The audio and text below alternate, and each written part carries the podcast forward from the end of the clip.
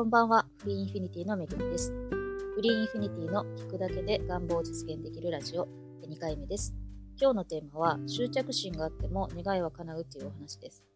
引き寄せの法則でよく言われるのが、思ったことが現実化するので、執着心や不安を感じていると、それが現実化するよ。だから、そういったネガティブな感情は感じないようにしましょうという話なんですけど、これって結構難しいと思いませんか？私も初めてこれを聞いた時には、理屈的に納得できたんで、なるほど執着心とか不安があったら願望実現しないのか、じゃあネガティブな感情を出さないようにするぞって頑張って考えないようにしたり、無理やりにポジティブな思考になったりしてたんですけど、どうやっても不安な感情とか執着心ってなくならないんですよね。一瞬手放せたなっていうふうに思っても、しばらくするとまたモヤモヤしたりとかして、執着心や不安を感じないようにするのは私には無理だなっていうふうに思いました。で、これってネガティブな感情がずっと続いていると、それが現実化するということ自体は正しいんですよね。引き寄せるっていうか、自分が出した感情が返ってくるだけなので、執着心を持ち続けるほど、その執着心の正体である恐怖とか悲しみとかが現実になるっていうのは真実です。でもだからって執着心を感じないように不安な気持ちを出さないようにすることもできないわけです。だって感情って勝手に湧いて出てくるじゃないですか。お腹空いたから何か食べたいっていうのと同じくらい勝手に自然に出てきますよね。何か食べたいっていうのも、あ、もうそろそろお昼時だからお腹空いたって思わなきゃっていう風に頭でコントロールして何か食べたいって思うわけじゃないですよね。勝手にその時の自分のタイミングとか関係なく出てくるものだと思うんですけれども、感情ってこういう風に湧き起こってくること自体をコントロールできないんですよね。嬉しいとか楽しいとかもそうですけど、よし、今から楽しいって感じるぞって先回りして予約するんじゃなくて勝手に出てくるんですよね。なので、そもそも執着心とか不安とかも感じないようにするってこと自体が無理なんですよね。なので、感情が出てくること自体をコントロールすることはやめてしまいましょう。執着心や不安が出てきても、ちゃんと願望は実現します。なぜかっていうのは前回お話ししたあなたはもうすでに叶った世界にいるっていう話を思い出していただきたいんですけれども、まあ、すでにね、叶った世界にいるっていうことについては前回の放送を聞いていただきたいんですけど、簡単に言うと、まあ、潜在意識っていうのは時間の概念がないので、願った瞬間にそれが叶うことが確定した世界も発生しますよっていうことです。で私はもうすでに叶った世界にいる。だから執着心や不安も叶うことが確定した世界で起きていることだから大丈夫なんだっていうのね、新しいマインドセットとして繰り返し自分にインプットをし続けることが大事です。脳とそれを支配する潜在意識は繰り返しに弱いので、ひたすらインプットをされると、その考え方が勝手に定着していきます。願った瞬間に叶うことが確定するので、その後に起こることはどんな出来事とか感情も潜在意識下ですでに叶ったことがちゃんと目に見える形で実体化するまでに必要なパーツとかイベントなんですよっていうことなんですよね。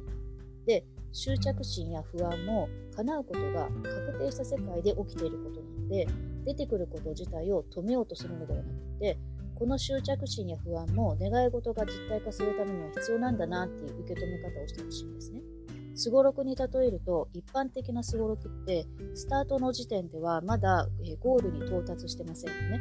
で、ゴールまでの間に3マス進めたり、1回休みだったり、他の人にペナルティ払わされたりとかね、いろいろあってゴールにたどり着くわけなんですけど、引き寄せの法則をすごろくに例えると、スタート時点でもうすでにゴールすることが決まっているわけなんですね。で、実際にサイコロを振ってゴールまで行くっていう工程を毎日体験しているっていうイメージです。1回休みとか、他のプレイヤーへのね、ペナルティがあろうとも、どっちにしてもゴールすること自体は確定してるわけなんですよね。なので、どんなに執着心とか不安な感情が出てきても、それ自体を止めようとするんじゃなくて、この感情があっても、どっちみち叶うんだから出てきてもいいやっていうふうにスルーしてほしいんですよね。何度も言いますけど、感情が出てくること自体はまとめられないので、はい。で、最初の方にお話ししたネガティブをずっと感じていると、それを引き寄せるっていうことは真実だっていうふうにお話ししたんですけれども、これって出した感情が最終的にネガティブで終わってるから、それがまあいつまでも続くわけなんですよね。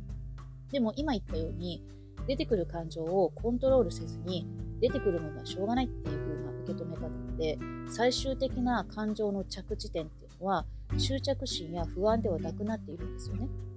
執着心や不安があってもいいやっていう感情ってもはや苦しみや不安ではなくって、まあ、フラットか場合によってはポジティブになっているわけです。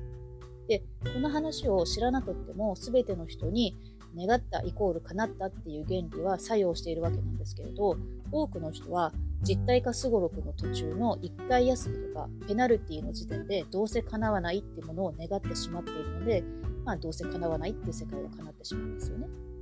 でも願ったイコール叶ったっていう原理を知ってしまえばすごろくの途中でせっかく順調に進んでいるゲームを降りるような願いを出さずに済むわけです。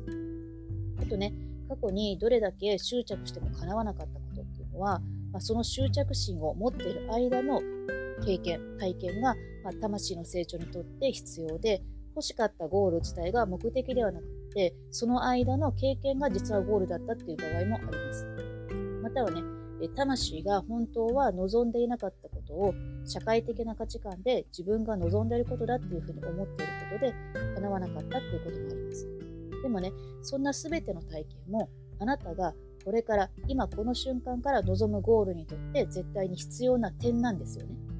執着心を許して共存できるようになると肩の力が抜けて何も手に入らなかったように見えてちゃんと手に入れることができたものとか本当に望んでいることに気づけるようになるので、まあ、最後にはね全て線となって伏線回収ができます。この願ったイコール叶ったっていう思考を習慣化できると執着心の正体である恐怖とか悲しみに対してもフラットになっていけるので結果として前ほどの執着心がなくなったりとか、まあ、自分が本当に望んでいたことは、ま、これではなくってこっちだったっていうことにね気づけたりもしてきます。はい、今日のお話もね一度ではなかなか理解ができないかもしれませんのでまた何度も聞いていただけたらなっていうふうに思います。ではまた次回も楽しみにお待ちください。